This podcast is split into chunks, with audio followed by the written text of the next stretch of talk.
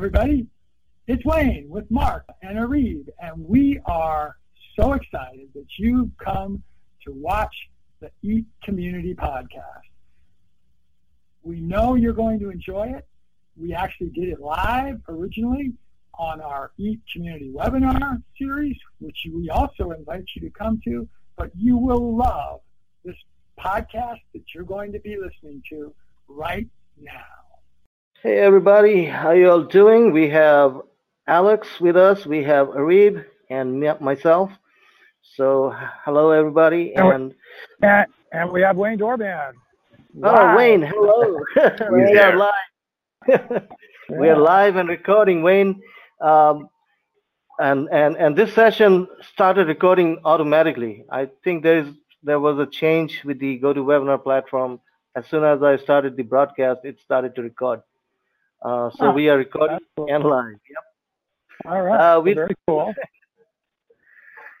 All right, Wayne. Uh, how are you? And how how are you, Alex, and everybody else?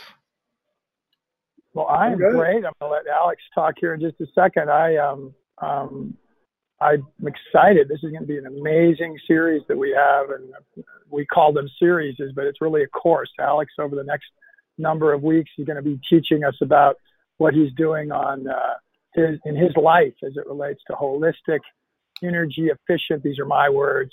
Farming and and living and just doing stuff that's boy. If if any of us or all of us can copy just a little bit of it, we're going to make this world a better place. And um, I just want to do one quick little introduction. I put a little deal out there on an email that some of you may or may not take advantage of. I'm not going to give you any more hints than that. And uh, if you read the email, you know it. And by the way, everybody that's in our community got the email. You might want to look back. I'm not going to say anything more about it because it's a little bit of a special prize for for some of you, and you might want to look at that. Anyway, um, Alexis is going to take over here in a minute. I think Mark and Ariba have been working with him, putting his presentation together. He's actually uh, trying to get his new laptop set up on our system, and I don't think he got it done. So he's actually speaking from the same place that he spoke with us from when he did his special presentation with us a number of weeks ago. But I got to tell you, I'm not going to be able to be on this live the whole time because I'm actually a speaker at this hemp conference. And I'm going to be doing a bunch of Facebook Live sessions from this conference, everybody. So we'll, those will be put onto both the Eat Free and the and the Eat Elite um, Facebook pages. And this is the largest hemp conference in the world. And if you can think of somebody who's an expert in cannabis, they're probably here. And if you'd like me to meet with somebody, you might just put something in the chat or send me a email. And over the next couple of days, I'll try to see if I can get with them and ask them your question. So uh, I'm going to turn this over to Alexis and Mark and Arib and um, just thank you guys so much. And more than anything, thank Alexis for taking his time. It, it is not easy, everybody, to put these these series and these courses together. For every hour that Alexis is on online live, my guess is he's put 20 or 30 hours into getting prepped for it. And I don't mean just specifically, but maybe even hundreds of hours as, as it relates to the topic because he's an expert. And we don't let anybody talk on our network that isn't an expert, and Alexis certainly is. So, with no further ado, here is Mark and Alexis and Arib. Pleased to be here. So, should I begin with the presentation?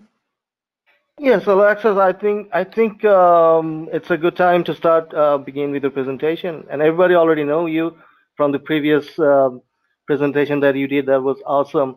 So everybody is eager to learn more. So let's get into it right away. All right, fair enough. Uh, so my name is Alexis Zeigler. Um, I live at Living Energy Farm. Uh, Living Energy Farm is a community uh, designed to run without fossil fuel um, in Louisa, Virginia, United States. Um, uh, the presentation, we're going to talk today about uh, the, asking the right questions, basically. Uh, I have built a number of uh, conventional as well as, as off-grid buildings. I built a, a, quite a number of renewable energy systems and have a fair amount of experience um, uh, with organizing around various environmental issues. I published a book called Integrated Activism, which you can find online. Um, I see my role uh, as uh, an organizer and to basically just to speaking the hard truths. Uh, I think a lot of people out there, well, they make their own choices, but they often make compromises to say what's easy instead of saying what's true. I see my role as to saying what I understand to be true. Um, so uh, maybe that uh, makes it more difficult in some ways, um, but uh, or uh, it's it's harder to win friends that way. Uh, but in any case, uh, I think it's really important because the, we are facing a climate crisis. There are that's really one piece of a of a bigger set of issues surrounding the fact that human beings, our population has grown, our environmental impact has grown tremendously. Um, and we're having uh, enormous impacts on the planet around us uh, with species extinction, climate change, uh, food issues, social equality. Uh, to me, it's all one big picture. Uh, and uh, I think we can address these issues. but what we can't do, or what's happening, particularly in the United States, and I think it's true globally, is that the politics are causing us to ignore the laws of physics. The laws of physics don't care about our opinions. They don't care about how we vote. They don't care who's president or prime minister. The laws of physics are what they are. Um, and the laws of physics impact climate change, they impact how things change. So we can't imagine away these big problems. They're embedded in the physical world. Um, but uh, unfortunately, our politics often ignore those laws of physics. So the question, my approach then, is to try to answer the hard questions as soberly, as honestly as possible, answer the right questions, figure out which questions are actually important, um, because we can you can fill libraries with with brilliant answers to stupid questions, and you don't get yourself anywhere, uh, or or that's the more political approach. So we're trying to take uh, the most sober approach, um, particularly around renewable energy issues.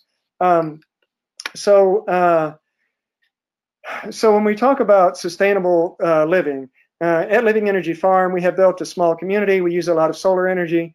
Uh, and people often come out there and they do a tour and they say, "Hey, I want to adopt your uh, your solar energy systems." And, I, and, the first thing I say is, "Don't do that." Uh, the first thing you need to do is is think about how those solar energy tools uh, fit in with the bigger picture of how you're living uh, and how your community is organized. Um, uh, grid tie solar. these are two grid tie solar racks. If you're viewing my screen, that you can see. the one on the left is a 30 kilowatt uh, solar rack. That little red thing, uh, I don't know if you can see the my mouse cursor right there. That little red thing in that picture, that's a human being. That's a fairly large rack. Now, some of the larger uh, uh grid tie residential solar racks uh, might be as big as 10 kilowatts. 10 kilowatts is quite a bit. Uh, but 10 kilowatts is about what it takes to run a residential furnace. in, in Virginia, we have cloudy weather, we have sunny weather, if you take it as a year-round average, we get about 3.8 or 4 hours uh, average daily full sun. So in other words, that big rack, which is quite large, could run a daily fur- could run a furnace uh, for four hours a day. Now your average home in the Western world in a cold climate is not all that well insulated. It's inhabited by one or two people. Uh, if you only ran your uh, furnace for four hours and then left it off for 20 hours, uh, your house would probably reach life-threatening temperatures in the depths of winter. In the depths of winter. Um, uh, so the, the grid tie solar by itself, uh, it, it's only good for when the sun's out. Uh, now, uh, Sierra Club and various other environmental organizations, they may be well intentioned, but they're playing this game of trying to replace uh, uh, political ambitions with the laws of physics. You can't do that. They're encouraging people to build all electric homes as if we could take that 10 kilowatt rack. Well, if we want you to run a furnace around the clock or even or even halfway around the clock. You'd have to build, you know, three or four more of those. Uh, but then you've got a cloudy day. Uh, you only get about 10% output out of a, a photovoltaic panel uh, in cloudy weather. You're looking at maybe 30 of these 10 kilowatt racks to keep one home warm. Uh, then you've got many thousands of dollars in electrical storage. So the idea of the all electric home powered with renewable energy uh, is really egregiously uh, disconnected from the laws of physics from the real world. Uh, and that's unfortunate because what's happening is because of these political aspirations of various uh, environmental groups, uh, a lot of smart people are making stupid uh, decisions. And when smart people do that, it's it's uh, it's not an accident. It's really political ambition that leads us in that direction. Uh, I think what's happening is we're dealing with an addiction model that our food system, our energy systems, a lot of these things, um, we've gotten addicted to them. They're very powerful. They're very comforting. Uh, George W. Bush, as you some of you may remember, the conservative president um, from the United States, uh, made the comment that we are addicted to oil, and this is a Texas oil man making that comment.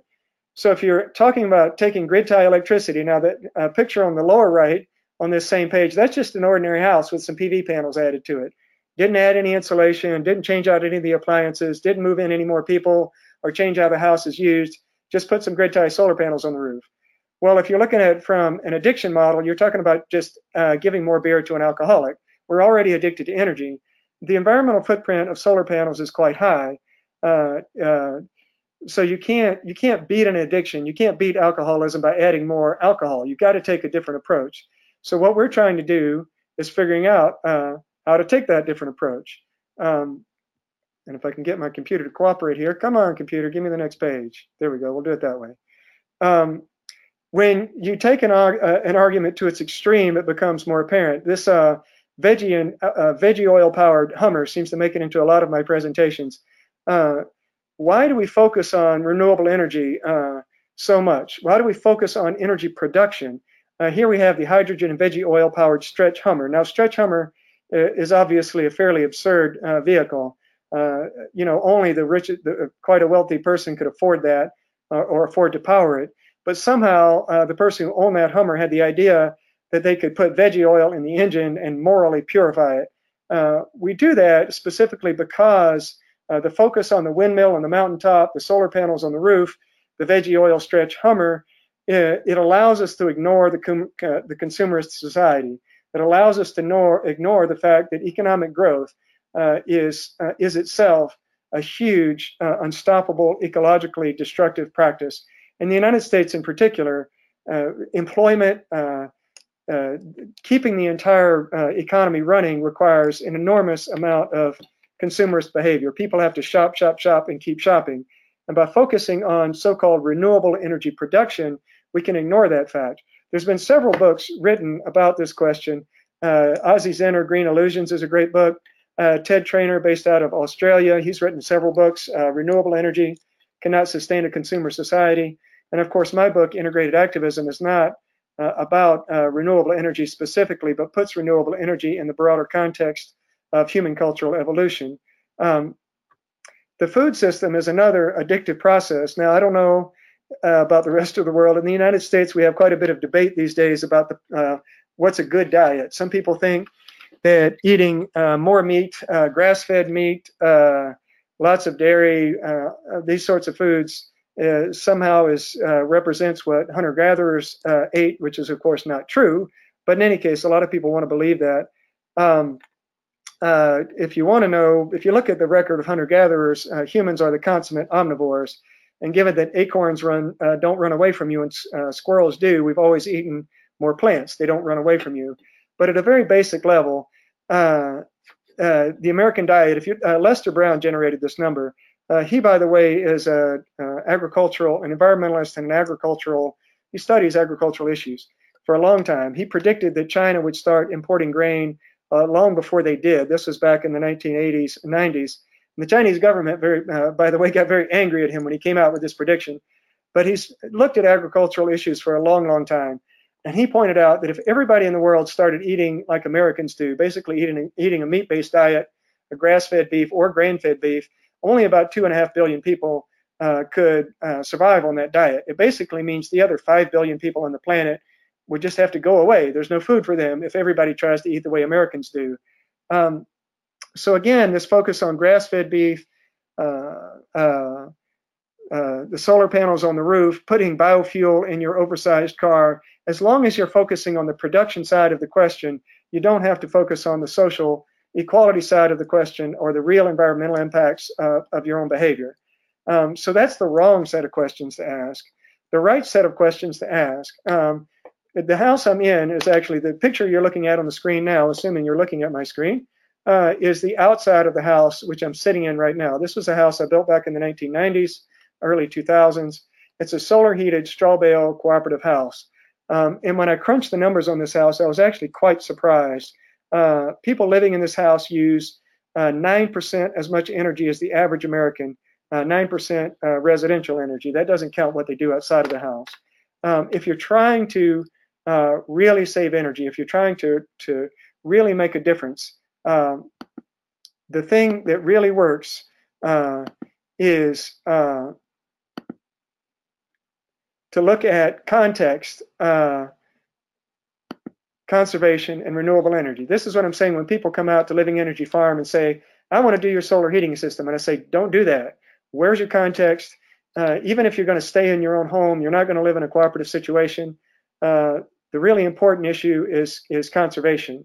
Um, so what makes this house work in particular? It is a straw bale solar heated cooperative house. It is not a single family house.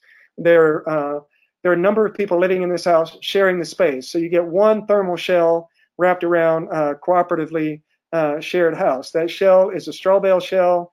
Uh, straw bale walls don't cost any more to build uh, than ordinary walls, uh, but they're 18 inches thick instead of uh, instead of three or four inches thick. Uh, so the context is where is the thing that you're building? How does it relate to the things that you need to use? If you have a house on a mountaintop and you're driving an hour to go pick your kids up from school, uh, if you're driving another hour to go shopping, it's the wrong thing in the wrong place. Um, the second big issue is conservation. A dollar spent on conservation is going to save you $100 spent on renewable energy production. Uh, so this house has 18 inch thick walls. It has, uh, you know, people using it cooperatively when you bring those two things together, you bring your energy demand really, really uh, way down.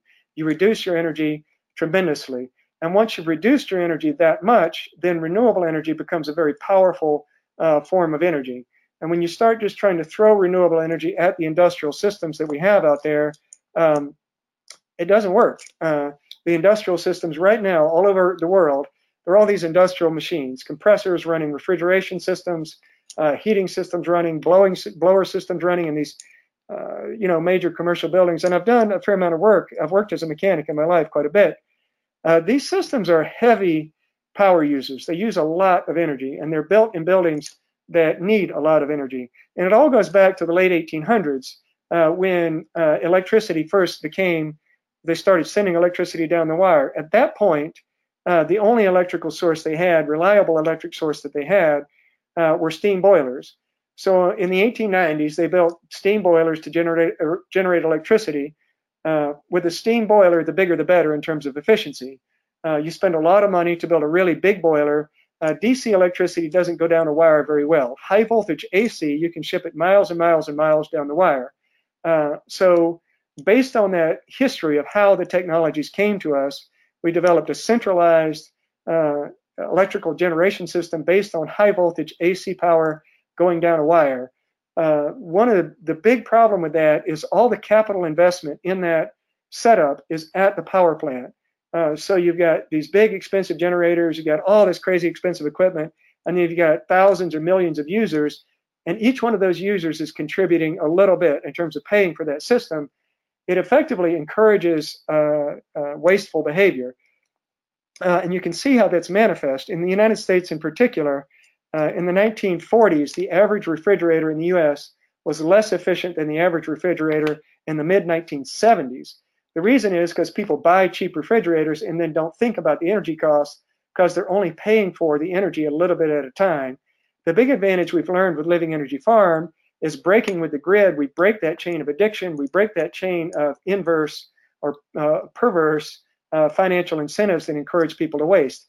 With a house like this that you're looking at, there's quite a bit of investment in the heating systems, in the insulation, uh, but there's a return on the investment. Uh, this house works quite well financially as well as uh, environmentally. Um, now, this is the house on the mountaintop. This is the wrong context. Uh, we're going to assume this is a single family house. I don't actually know whose house it is. It's just a, a picture I got off the web. Uh, but of course, most people look at that house and say, wow, it'd be great to live in that house. Uh, and then we add some solar panels to the roof and we can feel better about it. Um, why do we so persistently get the context wrong? Why do we? Why do so many smart people get that wrong? Uh, what happens because we don't want to answer hard questions is we write them off to human nature. Uh, this whole question of, of, why there has been so much population growth, why we have uh, a runaway uh, industrial growth, uh, we just write it off to human nature.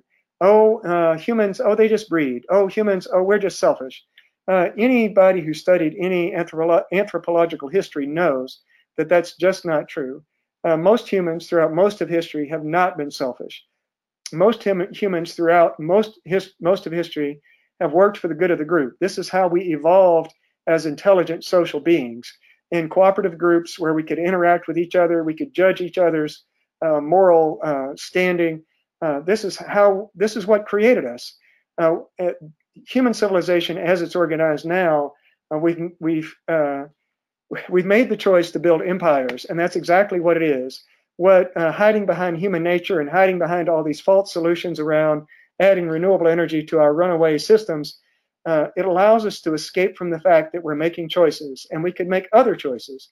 Uh, if we just say these things are natural, they're unavoidable, then we don't have to make a choice. If we say we're making choices and those choices are having tremendously destructive impacts on uh, people in other parts of the world or on people who are going to live in the future, then there becomes some moral obligation to make different choices.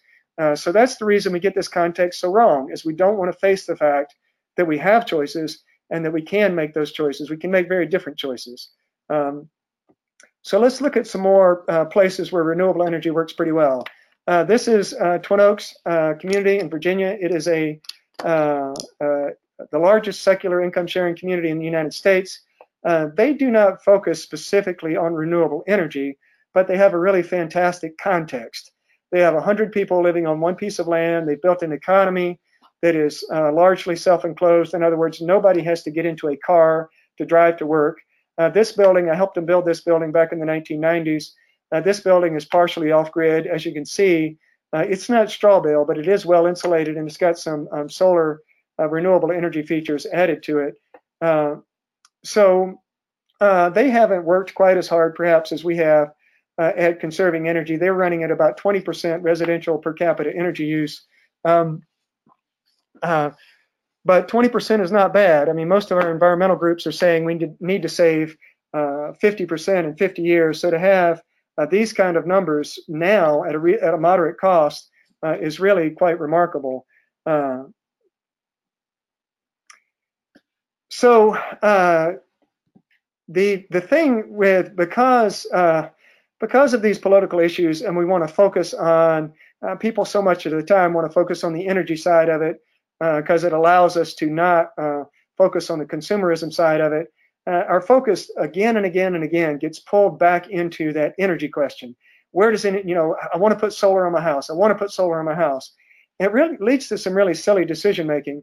This particular building is a shop. It's an auto shop that was built by some friends of mine. It was actually built back in the 1970s. It's been around a while and if you look, again, I don't know if you can see my cursor, but you can see these, those are south-facing roofs. There's one there, that one's hidden behind a tree, but they're actually uh, focused south. It was a solar design building. Um, they built some solar heat collection systems up, up there, and unfortunately, they didn't do a, a great job with the actual construction of those systems, uh, so they basically fell apart. Uh, but what's unfortunate about this building, you can see from the concrete parts of it down here, it's a cinder block building. Uh, so what they did, they put homemade solar hot water heater collectors up here. They ran plumbing through the walls. There's some big uh, hot water storage tanks under the floor, and then pipes running in circles all around and around and around in the floor. Uh, many, many thousands of dollars to build this elaborate solar heating system, and they did not insulate the walls. Um, this may sound silly, and I'm making it sound silly, but this is the norm. This is what we do. This is the same thing as putting uh, grid tie solar panels on the roof of an ordinary house. This is sort of the normal way we think about it as we think about the energy side of it instead of the context and the conservation. We almost always get the context wrong because we have a lot of us have personal investments. We have a house on the mountaintop and we don't want to admit that it's the wrong thing in the wrong place. Um, in this case, they got the context great. This is this is actually another building at Twin Oaks, so it's fantastic context. Uh, when you work in this shop, the people get up out of bed, eat breakfast, and walk to this shop. Nobody has to drive. Uh, the systems are all fantastically integrated. Uh, I've worked in this shop quite a bit actually, when a machine breaks down, we can take it apart. We can, like an old lawnmower runs out of uh, runs out of steam.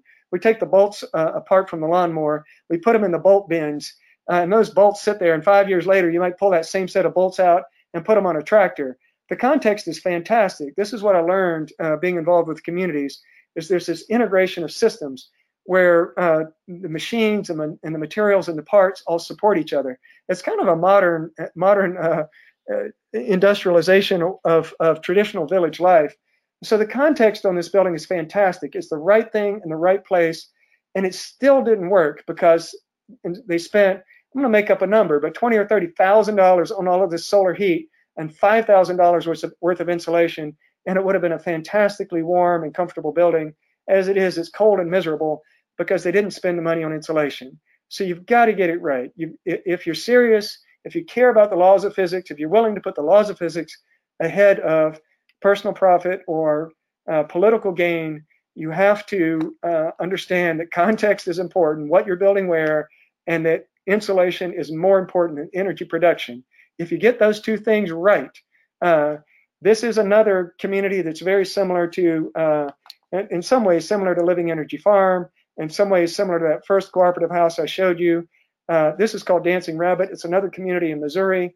Uh, they run about 10% per capita energy use. And that for them, that's total energy use, not just residential. Uh, they have a mix of shared, of cooperative buildings and some private homesteads. The cooperative buildings are much more efficient. This particular building you see in the picture is their shared community house. Uh, the one that's kind of off to the left a bit is actually a, a cooperative residential structure.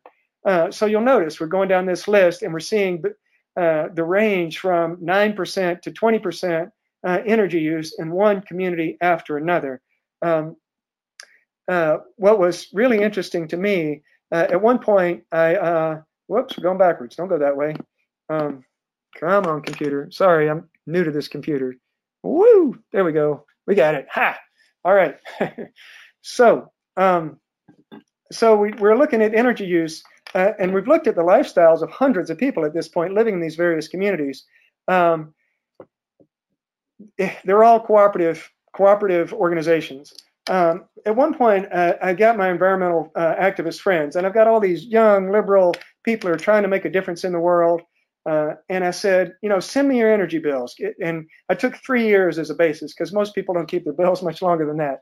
So I got their electric bills and gas bills and all of this, and I did it for a bunch of my friends and I added them up, and the difference was shocking. I just showed you a number of examples of people living between 9 and 20% average energy use. People living, I'm talking about environmental liberals in the United States, people who try to save energy.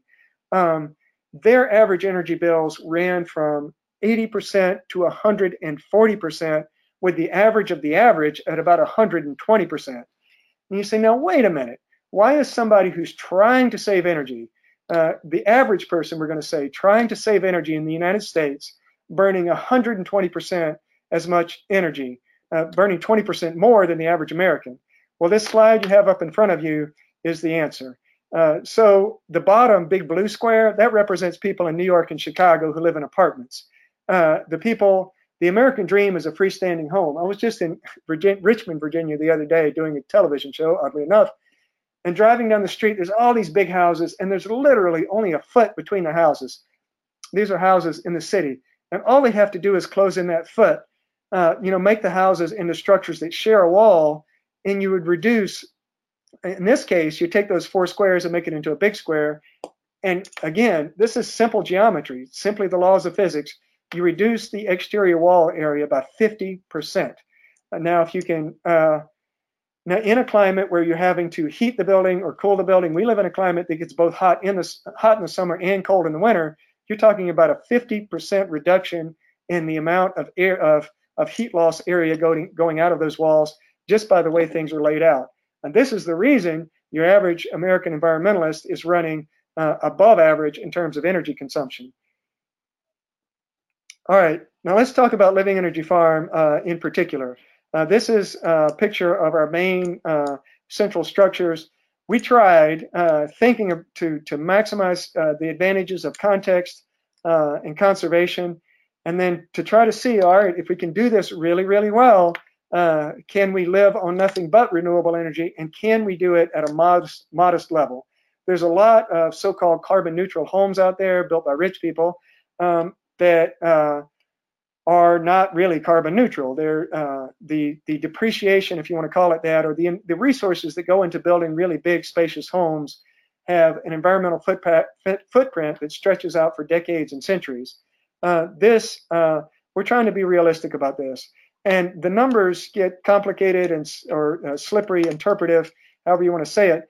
But I believe it is true that these, this community you're looking at in this picture uh, is operating, is supporting its membership not only at a residential level, but also supporting us economically. We're earning our living uh, at uh, the per capita global renewable energy supply level. In other words, let me say that a little more clearly. If you take the global supply of energy, about 13% of that energy is coming from renewable sources. Now, some of those sources may or may not be fully renewable, but if you take that number and divide it by 7.5 billion people, you get the global per capita, existing global per capita renewable energy supply the people living at it, Living Energy Farm are already uh, below that energy use level. So I think we're doing a pretty good job. Uh, so we've got uh, this is uh, shared community housing. So there are uh, several families can live in that building. Uh, so we, right now we have two families as well as a host of interns, and we bring in students and whatnot. So you've got one thermal shell wrapped around a number of, of it's as if you put several houses together. It's a straw bale building, so we have 18 inch thick walls. Um, so we brought our energy demand really, really way down. Now, just what's happening, interestingly, in the last few days, yesterday we had a really sunny day. Today is a moderately cloudy day. Uh, and then tomorrow we're expecting cold and snow. Uh, and the day after that's going to be cold too.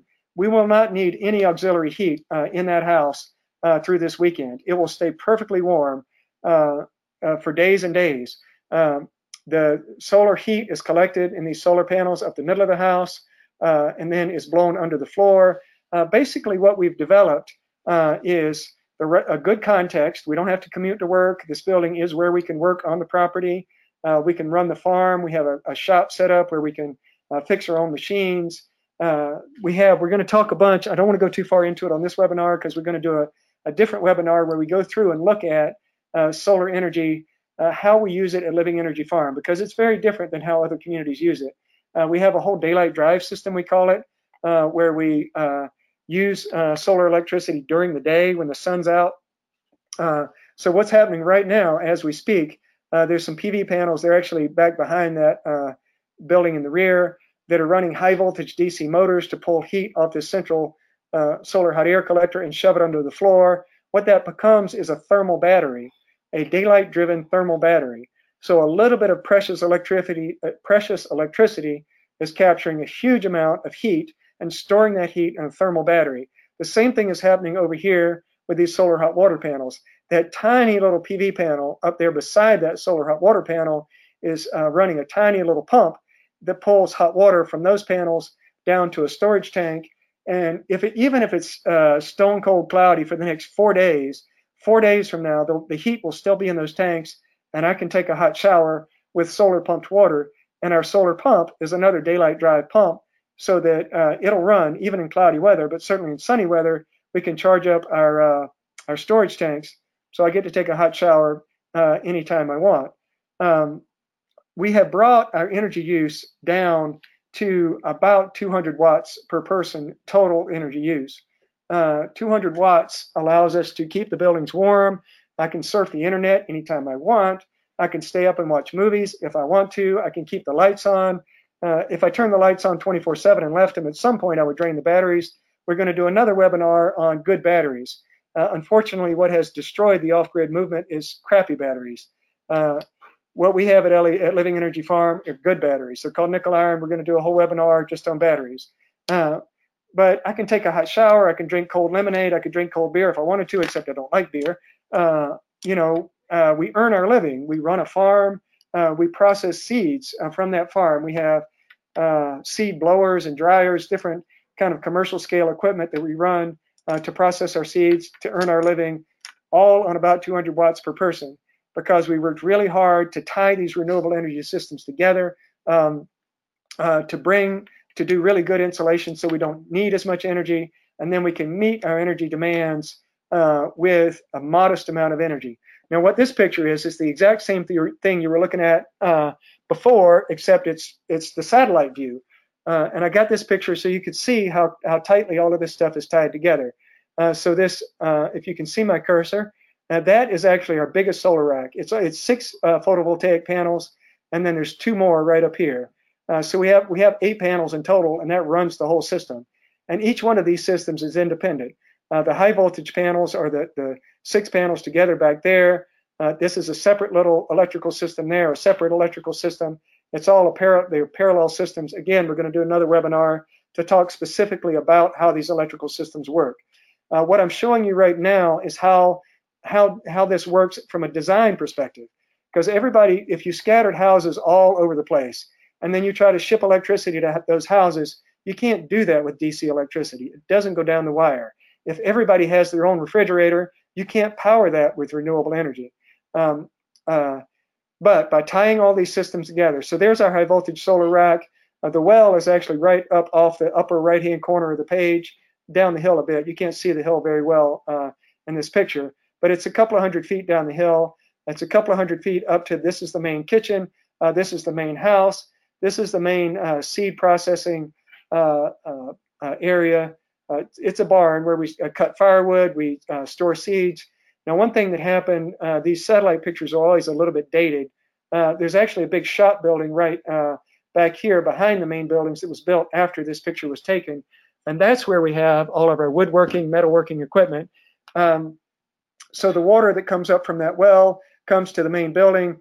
Uh, we have a need in our climate to cool buildings off in the summertime. It can get uh, quite hot and quite humid air conditioning is one of the biggest uh, biggest uses of energy, particularly in the summertime in hot, humid climates in the United States.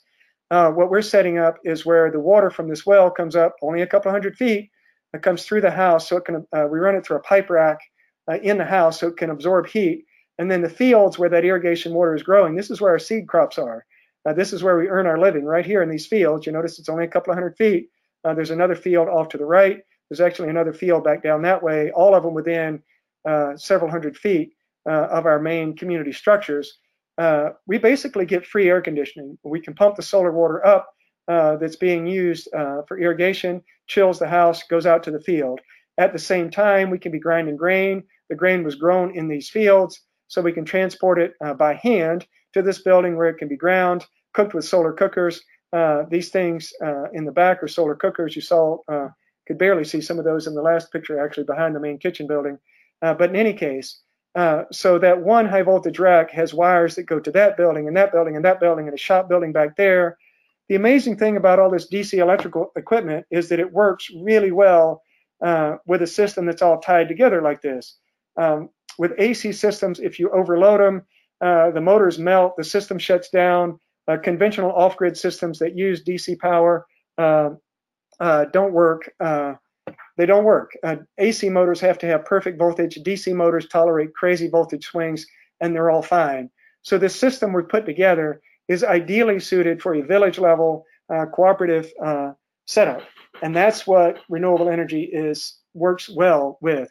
And you know, I've had this discussion with a lot of people, and in this age where we like to think of ourselves as being tolerant of, of just tolerant in general, you know, we are working to overcome sexism and racism and to tolerate people with different uh, sexual preferences, and that's all fine and good. But people want to sort of transpose that back onto the laws of physics and renewable energy. I get this line over and over again. Well, there's a lot of different ways to do this, and you know, I don't want to be too presumptuous or sound too arrogant, but no, actually, there's not a lot of different ways to do this.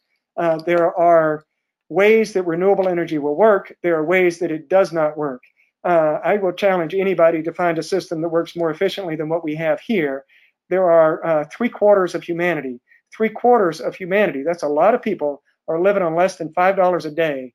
Uh, if we have any hope of providing those people around the world who are living on less than $5 a day with renewable energy, we have to get past this addictive uh, approach to energy that we've been taking what we've been trying to do at Living Energy Farm, and I think we're, we're going in the right direction at least, is building a, a system that can support people who don't have a tremendous amount of money and resources.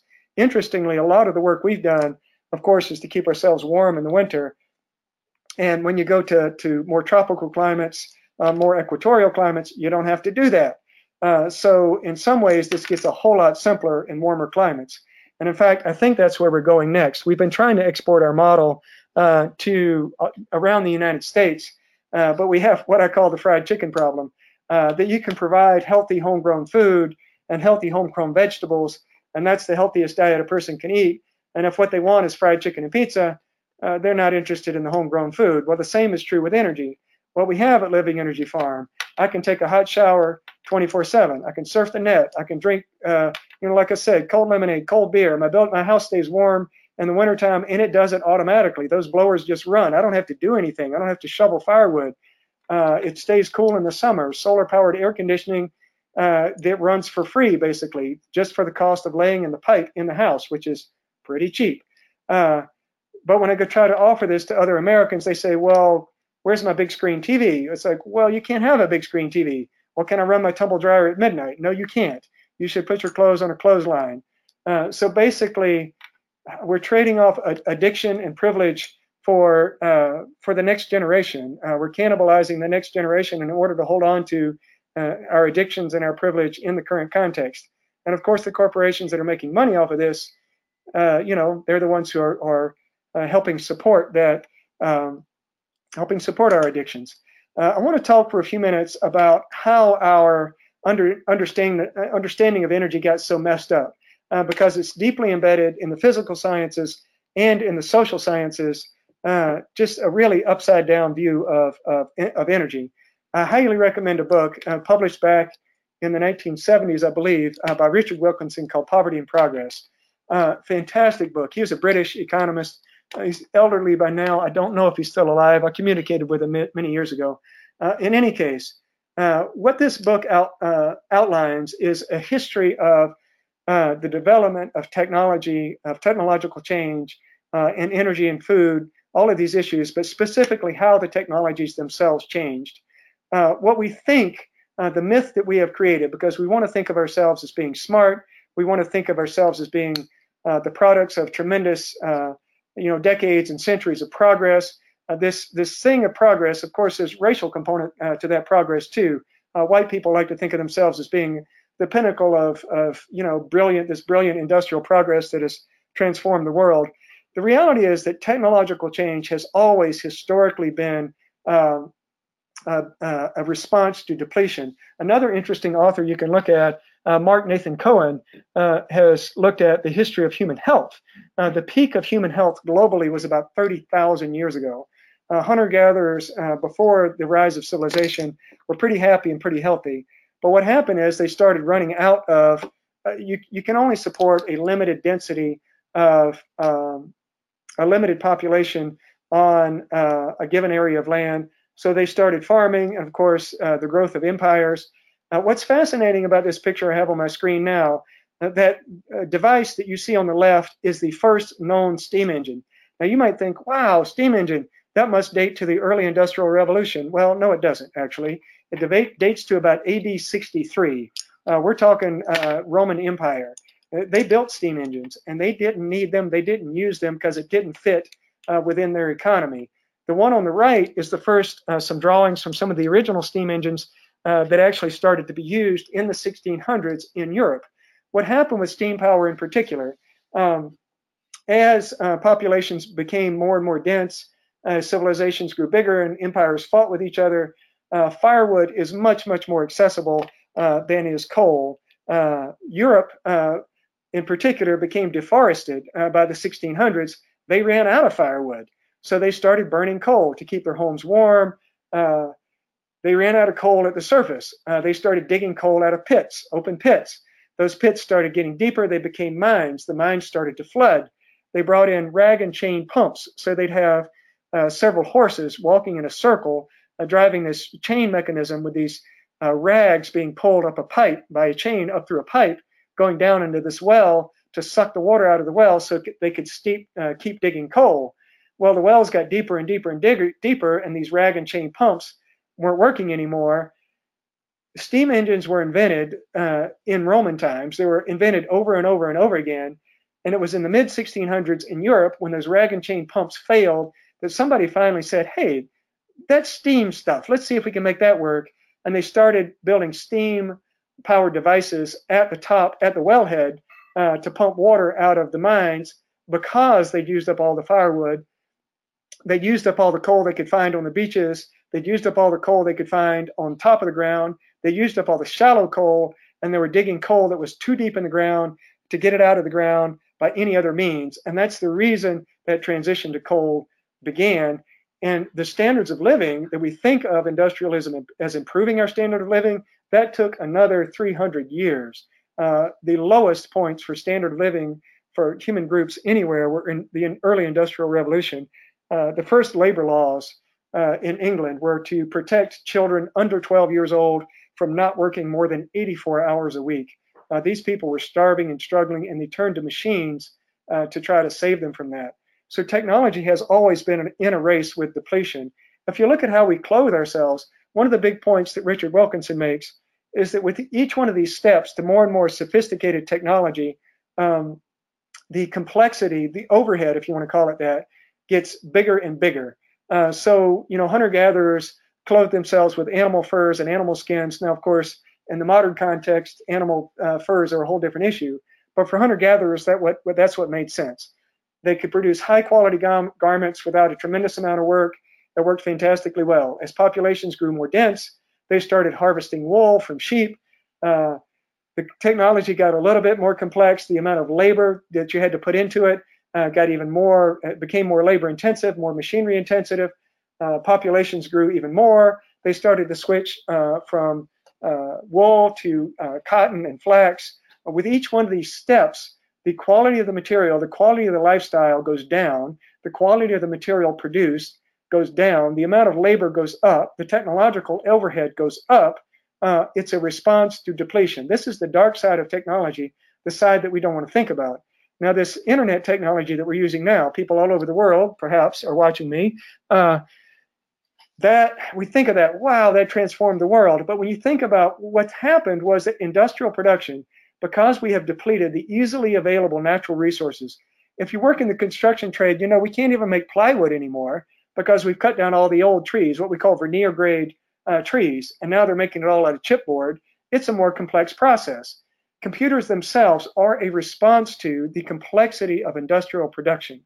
Um, technology does not simply march, for, march forward, it marches forward or it responds to depletion historically. Uh, these days, it responds to profit. You remember that comment I, made about refrigerators getting less efficient? Well, that's profit. Uh, Nowadays, I mean, what we define as food is based on what can be put in a box, refined, and stored uh, shelf stable and sold profitably. Those, unfortunately, are most mostly healthy, uh, unhealthy, unaddic- uh, addictive foods.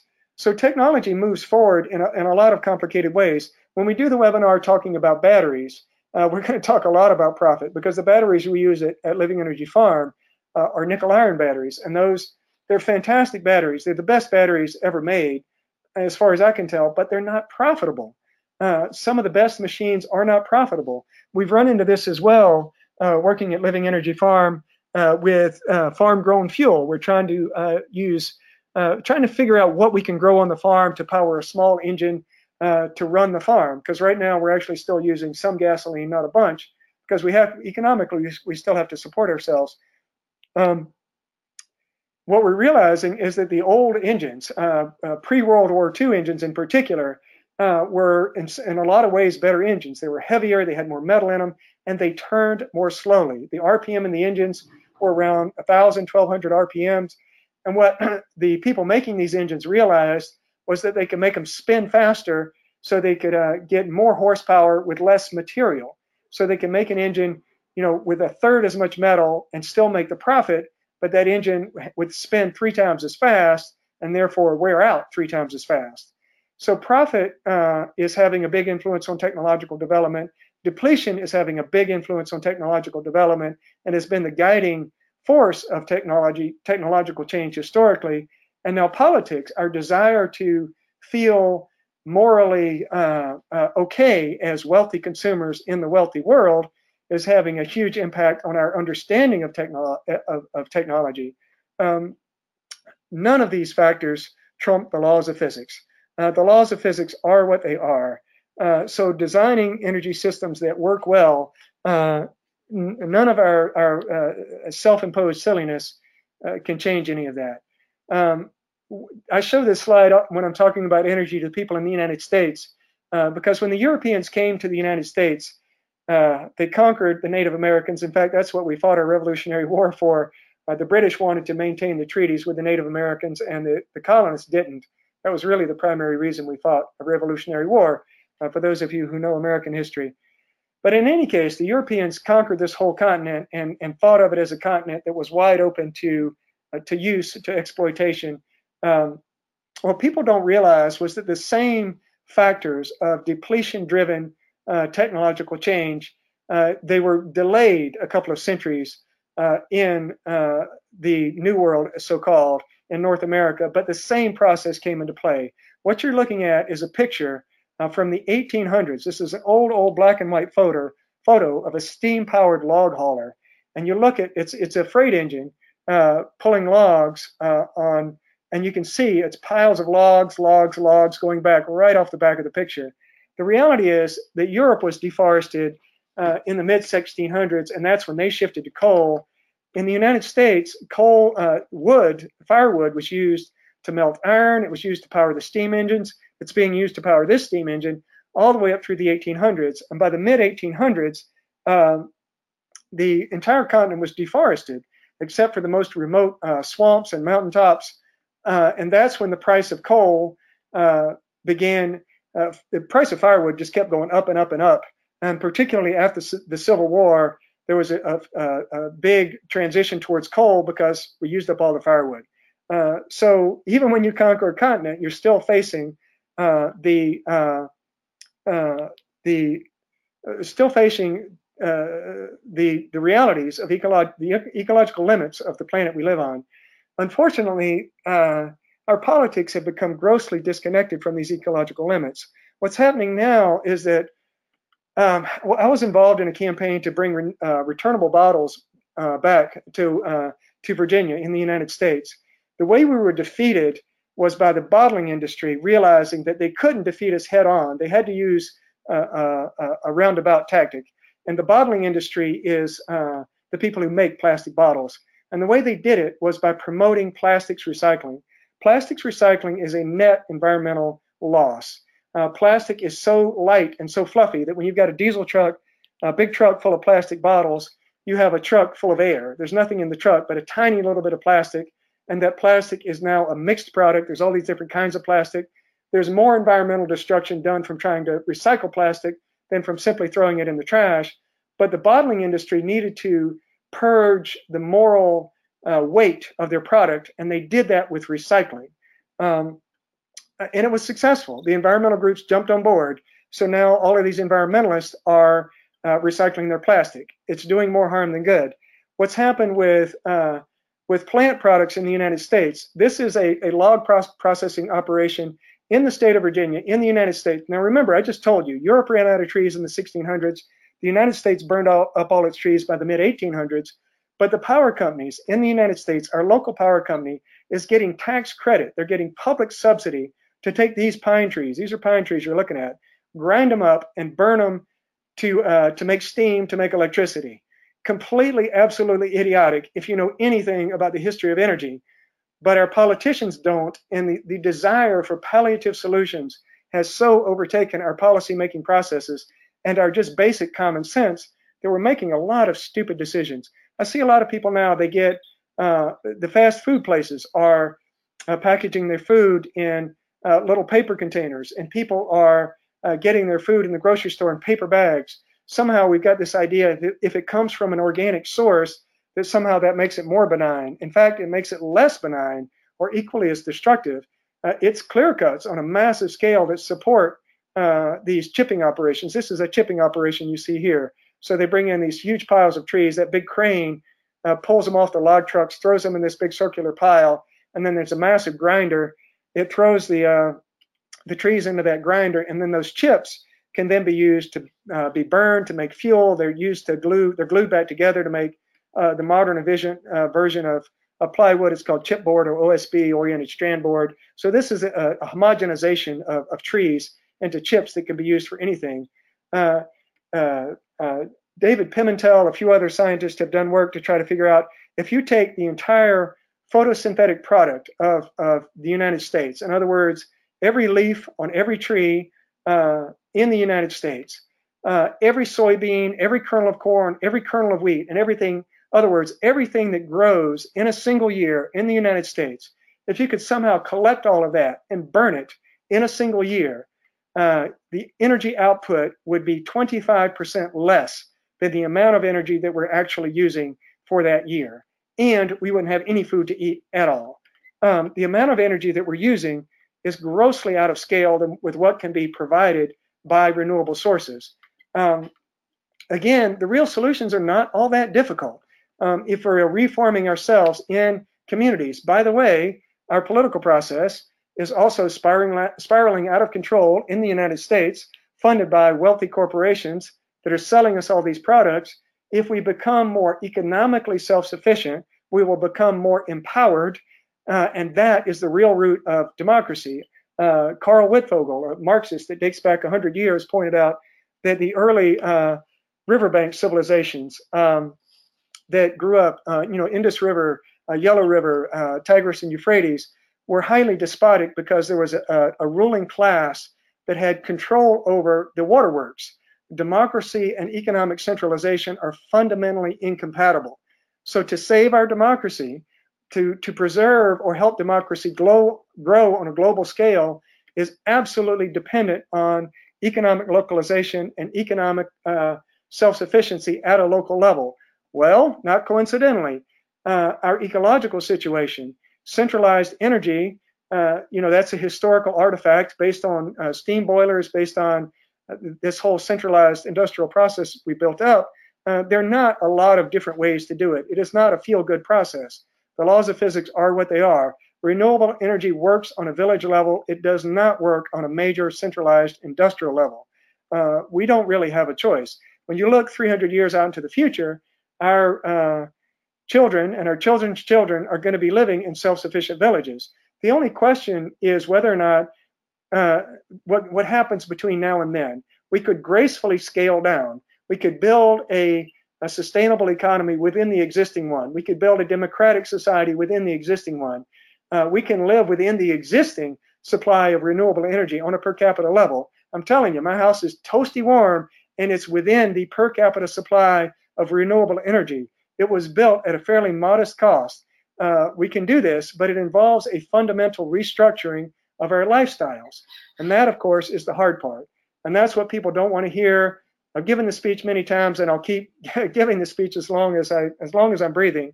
Uh, we we don't really have any choice. The laws of physics are going to do to us uh, what they will, whether we like it or not. Um, and just this is a picture of a party I went to many years ago in a community. Uh, these people are having a lot of fun, obviously. Just at a very basic level, uh, we are social beings. Uh, this isolation that we've imposed on ourselves uh, in recent years is uh, artificial. It, it, it's not fulfilling, and we we the corporations have created a lot of, of products to try to sell us things that fulfill us uh, instead of uh, uh, instead of real social connections. Uh, all of our human needs are more effectively met uh, in cooperative organizations in communities.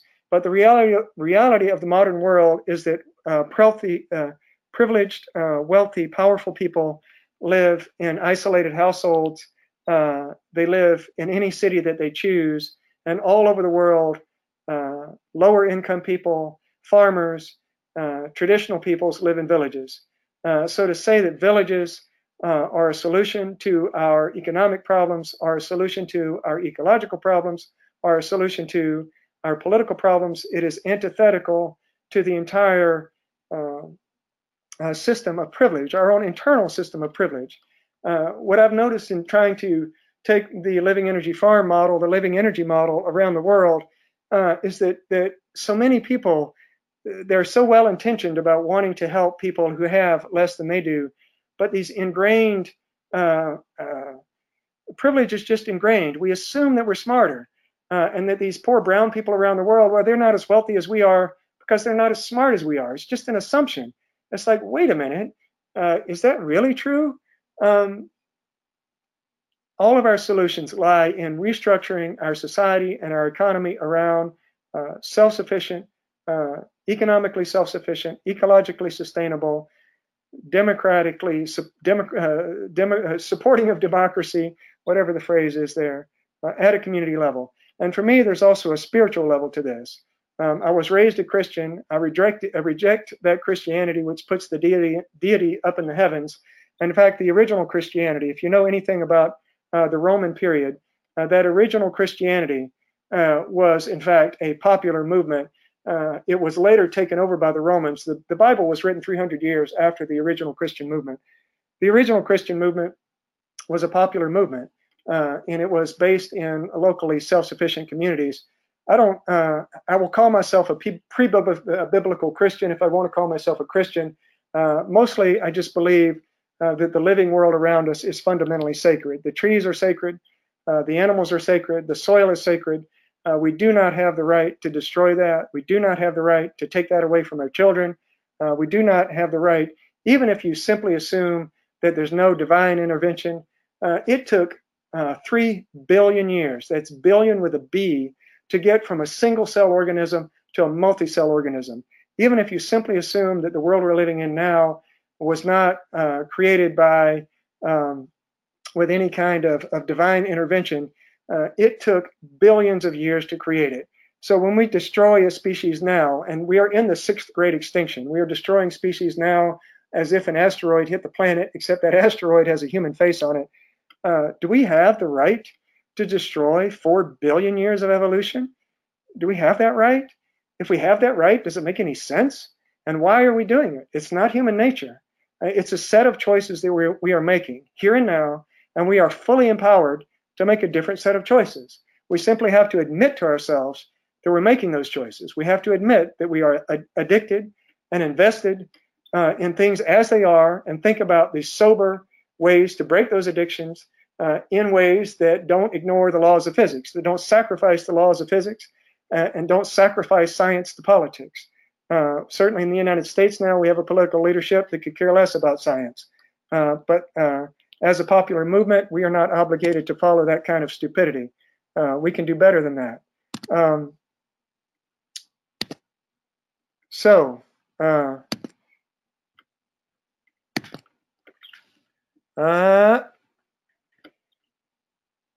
So uh, we will do more webinars. I have laid out an outline. I don't know if that outline has been published, but in any case, uh, we're going to do webinars on uh, our high voltage DC electrical systems, our DC microgrid, as we call it, how we use DC uh, electricity at Living Energy Farm. Uh, we're going to do uh, webinars on our batteries because good batteries matter if you're trying to be locally energy self-sufficient. Um, uh, we're going to do webinars on food, food production. Um, uh, we're going to do webinars on how to grow food on trees. Uh, we're going to have lots of fun. Uh, oh, there we go. Arif, are you still guys still there? Hey, yes. That uh, yeah, I have a bunch of questions from the audience. And by the way, this um, the presentation in PDF form will be downloadable um, when we post the post the uh, we uh, webinar replay on our website. So look for that. You'll get uh, the whole presentation from Alex. And uh, we'll also post the schedule as he was describing it. So if you uh, if you guys didn't get that, or you know if you have any any uh, doubts or questions, you know you'll get all that in in written form in black and white. And we have some questions from from the audience. So, Alex, are you ready for questions? Are you? Um, all right. So let me start with uh, this is from Susanna, um, and she asks, "Do you think it's possible to take a typical existing home and uh, um, hyper insulate it enough to be as energy efficient as a new straw bale or net zero type home design? Well, there are two questions there, and the answer to one of those questions is yes, and the answer to the other question is no. The, the building, uh, I don't know if you can see my webcam, but this wall right behind me, this is actually a straw bale house, uh, and it was in the, it was the first uh, straw bale house you saw in the presentation there. That house is actually an existing house with a straw bale shell wrapped around it. So part of the back of the house was new construction. This wall behind me is new construction, but the front part of the house all I did was I built, I call it a dummy footing, but it's a non-load bearing footing because you can't put straw right on the ground, certainly not in this climate. So you get your straw up a little bit and then you just lean straw bales against the wall. Uh, that's really cheap, easy. You bring your friends out. If you got drinkers, buy them beer. If you don't got drinkers, buy them soda pop and say, here's a trowel, smear up the stucco. They stack the straw up and smear the stucco. It's really easy. The thing that gets you is the windows. Good windows are expensive, and those are an industrial product, hard to make on your own. So the answer to the first question is can you take an ordinary home and with at a reasonable cost insulate it really well? The answer is mostly yes. The insulation is pretty easy. The windows are a bit more expensive. Uh, the second part of the question, though, of, of making it really efficient in the bigger picture, no, because private homes, if you got one family living in this house, even if it's fairly cheap to insulate it, it's still a single family house in the wrong context. And I know that's hard for people to hear because everybody, millions and millions of people who are out there in the world have their own private homes and they don't want to give them up. But that's the laws of physics. I'm sorry. Uh, that model of breaking us up a, into our own private little houses is a historical anomaly. You can make the house a lot more efficient, but the context is still wrong. You're still driving to work. You still don't have an, a local economy that that house is part of. So the house itself, this particular house, a bunch of people live in it. So it's a cooperative house. And then there's actually 140 fruit trees around it. There's a beautiful garden. And the people in the house are at least capable of, whether or not they choose to, uh, building local economic relationships. So the, the, Living Energy Farm is a much better context than this house. But in any case, uh, easy to super insulate, harder to change context is the answer to that question. Awesome. That was a great answer. And Alicia, uh, she has a couple of questions. She says, "Sounds uh, sounds all well and good, but how do you compete with big money?" that's tough, um, and that's the question. I mean, the, the, way you compete with big money, if you're a, a mainstream organization, is you lie. Um, I am uh, hopefully what, what, we're trying to do. I mean, I've, I've uh, as an organizer, I've, I've created a number of successful campaigns on a modest scale. As an organizer, you need to find, figure out what people want and how to how to give that to them um, how to bring that to them. Uh, the problem, of course, that with with these bigger environmental issues is that people want the fried chicken and the pizza. They want the single family homes that they can flick the switch and turn on the air conditioner. Uh, so what we're doing is we're trying to go to people who want something different. We're taking our project to Latin America, maybe Africa, maybe India. Our first project is in is uh, going to be in Nicaragua. It looks like to people who don't have the kind of services. They don't have the fried chicken. So maybe if we can offer them a more a better um, uh, product, they'll take it. Uh, you know, from an, in, in any of the anybody who's done any organizing has learned the same lesson and can tell you the same story. It's really hard to motivate people. You can be as as righteous as you want to be, as right as you want to be. Uh, doesn't motivate people. Uh, what motivates people is anger and response, and response to immediate situations. So, uh, and of course, you know, the big money side of it is that the money people can afford to put out all these this false information about climate change, and that's you know big loud voices, and my voice is small and quiet, and you can barely hear me when I talk uh, about more truthful things. Um, so you know that's not an easy question to answer. You know, uh, it's an ongoing question that as a if if we're an environmental movement, it's an ongoing question. How do we organize? Who do we organize? For me, it's a real heartbreak that I haven't been able to be more successful at organizing people in the United States there's all these smart people making stupid decisions, and I'm like, come on, you can do better than that. Um, but they're they're sold out. They're sold out by the by the grid tie uh, more beer solution. You know, pour more beer, and that's good. It'll make it all go away. Uh, so for me personally, we're going to try to go to people who have less privilege in other parts of the world and see if that works. I don't know. Uh, it's a tough uh, a tough conundrum. Right. So here's another question is the human race in self-destruction mode? Huh. Uh, mm, uh, there's going to be a lot of pain and suffering. Uh, there is a lot of pain and suffering. Uh, but I, if you want to, I'm not trying to encourage you to buy my book. You can buy it if you want to. But my interest is in, you know, of that big question of what is the human race doing. I believe that there is a cultural evolutionary process. Not, and people, when you say evolution, they think biological evolution. No, cultural evolution is a whole different thing. Works by a whole different set of rules. And uh, we have made a set of choices to build these big empires.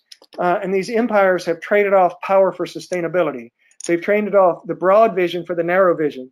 Uh, they, and it's a process of, of how you treat children, how you raise children. What happens in industrial, uh, highly stratified cultures is we raise children in a manner that they are disempowered throughout their childhood. Uh, and it teaches them to not think critically about um, about the society they live in, and it makes them great team players. In the United States, in particular, we've taken this to the nth degree.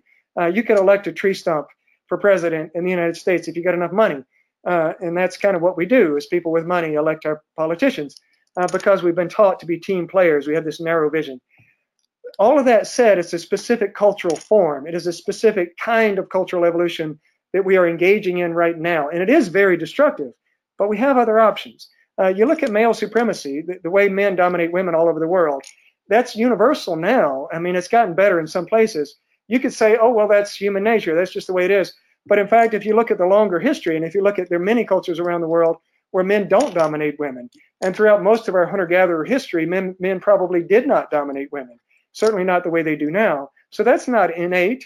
Well, empire building is not innate either. It's a set of choices. It's a cultural form. It's a pattern of cultural evolution we have got caught in. Uh, and it is very destructive, but we have other choices.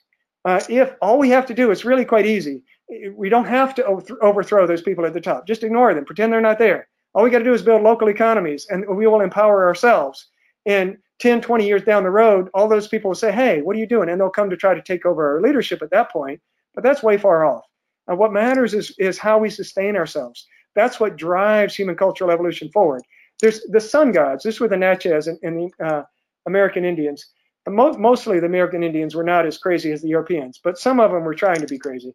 The Natchez gods, they were called sun gods. Every morning they would get up in the morning and they would, uh, uh, the, the sun, the main sun, that was their, their king basically, would get up and he would do a ritual to make the sun come up.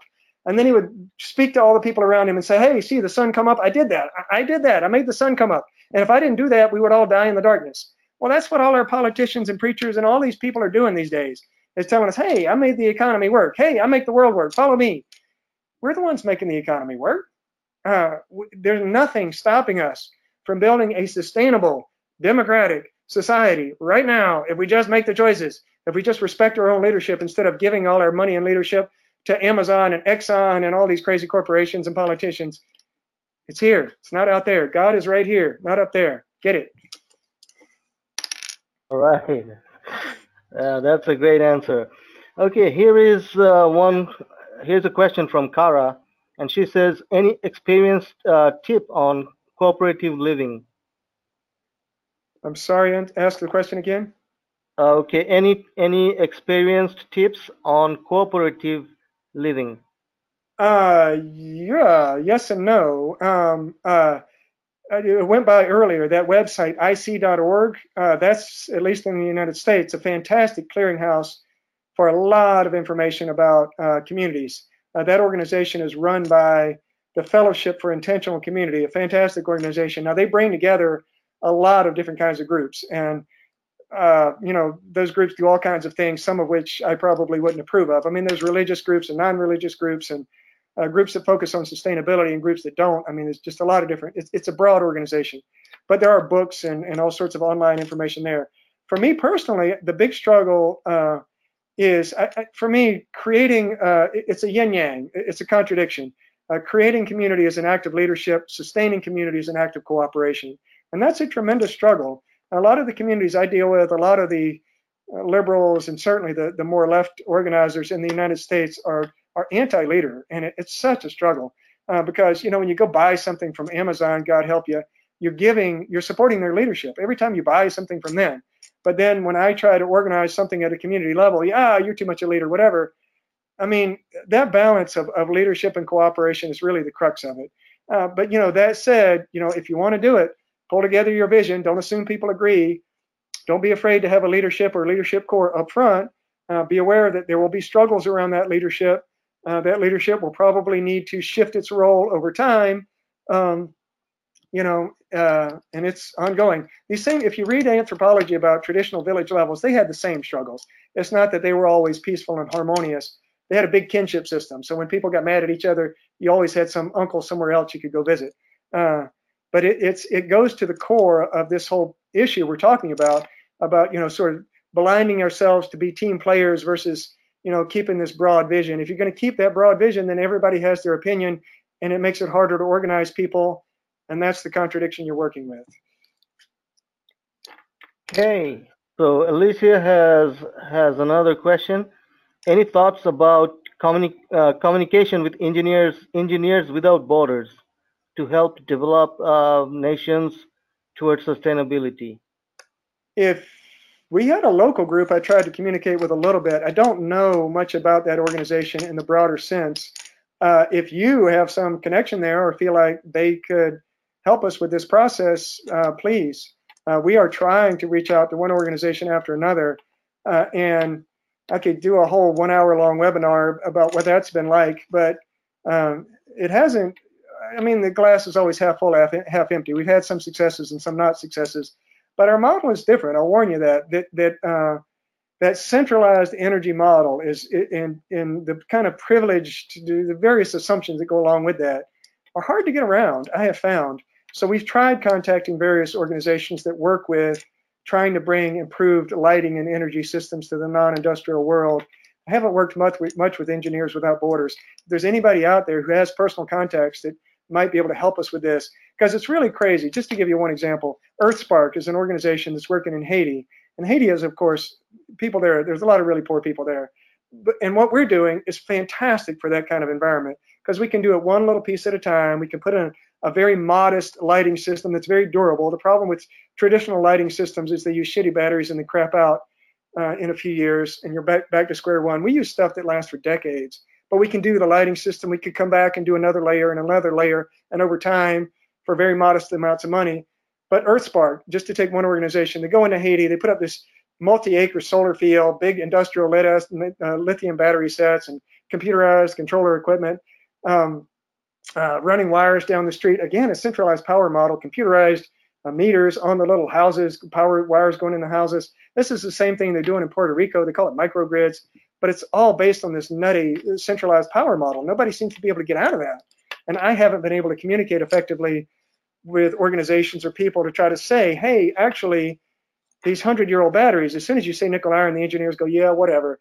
Uh, they think you're crazy because nobody believes that 100 year old technology is better than a modern technology. Nickel irons got pushed off the market because they're big. Who cares if the battery that's lighting up your house is big? If it's in your cell phone, here's a cell phone, you want that battery to be small. The battery that makes the lights come on, who cares if it's big? But profit and, and technology, like I said, evolves toward profit.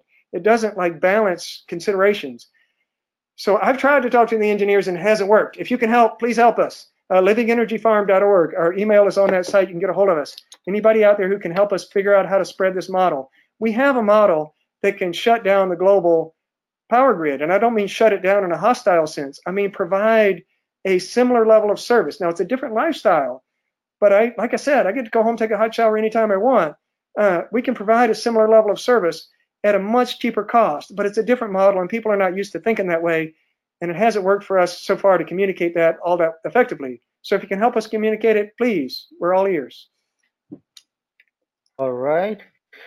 So here's a question from Jeremy. Um, he asks, how can I build um, a Earth Earthship type house uh, on a low low income? Um, well, Earthships in particular. Uh, so the first rule, I mean, okay, I told you context, conservation, then renewable energy. But another way to look at that is environmental solutions are always local. So Earthships were developed in uh, the, the arid parts of the United States out west. Uh, now, an Earthship by yourself, forget it. It needs to be, again, wrong context. But I'm just assuming that you're going to put it in a better context. It depends on where you are.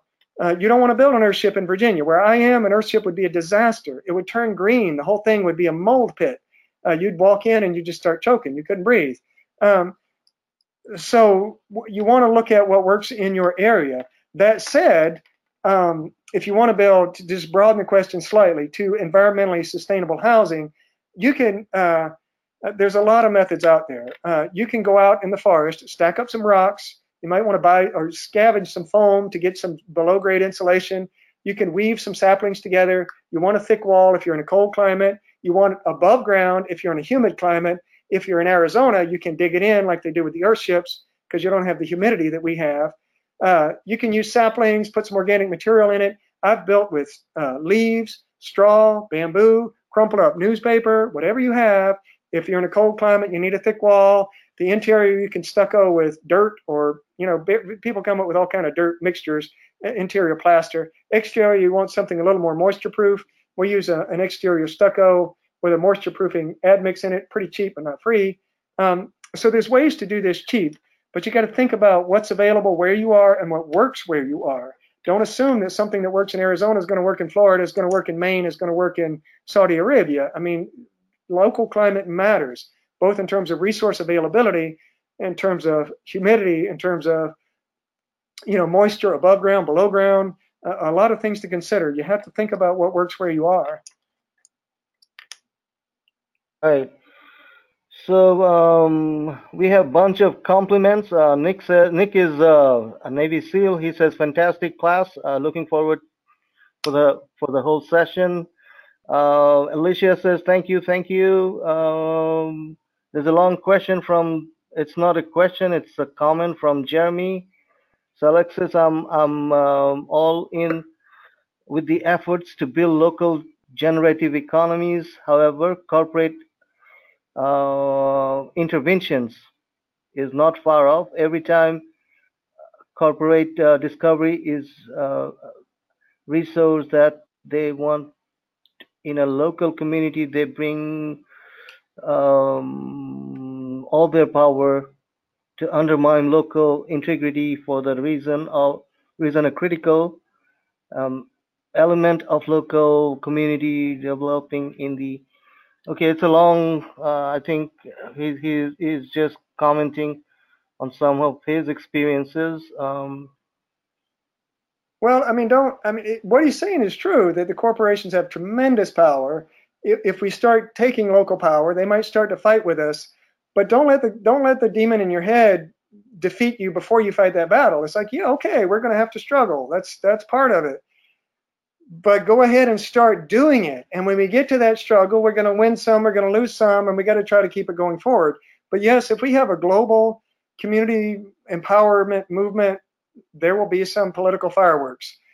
But a lot of people like think about the fireworks and say, "Oh, I can't do that. I don't want to face the fireworks." We're going to face fireworks whether you like it or not. Um, so go ahead and start doing it, and we'll struggle through it. You know, don't let them defeat you before you even start trying. Right. Okay, so we are, um, I don't see any other questions, so we're going to wrap up this session. So thanks everybody for being here. Uh, so here is uh, one more comment. Bart says, thank you. You gave me a lot of, a lot to think about and work with. All right, so I hope everybody benefited from this presentation. And Alexis, uh, thank you very much for this presentation. Uh, again, we'll meet next week uh, with the second session in your series and um, hope everybody will join us again. So thanks, uh, everybody. And we right now, um, Alexis, we we will say goodbye, and um, I will go to the next presentation that we have, which is the highlights from uh, our our. Um, we'll show little clips from every presentation. So if everybody, you're all welcome to hang around, and um, if not, you know, we'll just say good night. Alexis, any any other thoughts uh, before we end here? Uh, looking forward to next week. See you then. All right. Thank you, everybody, and have Bye. a great one. Bye bye. And I will start the uh, presentation with uh, webinar highlights of the week. So bye bye, everybody.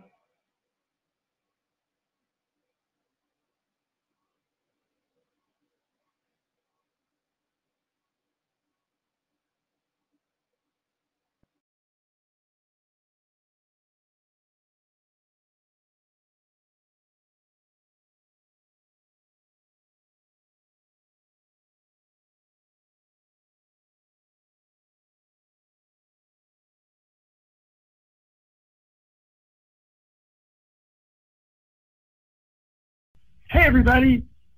I bet you enjoyed that immensely. That was one of our most amazing presentations here at the EAT community. Please look forward to our next podcast in the very near future, and we look forward to seeing you again on the EAT Community Podcast.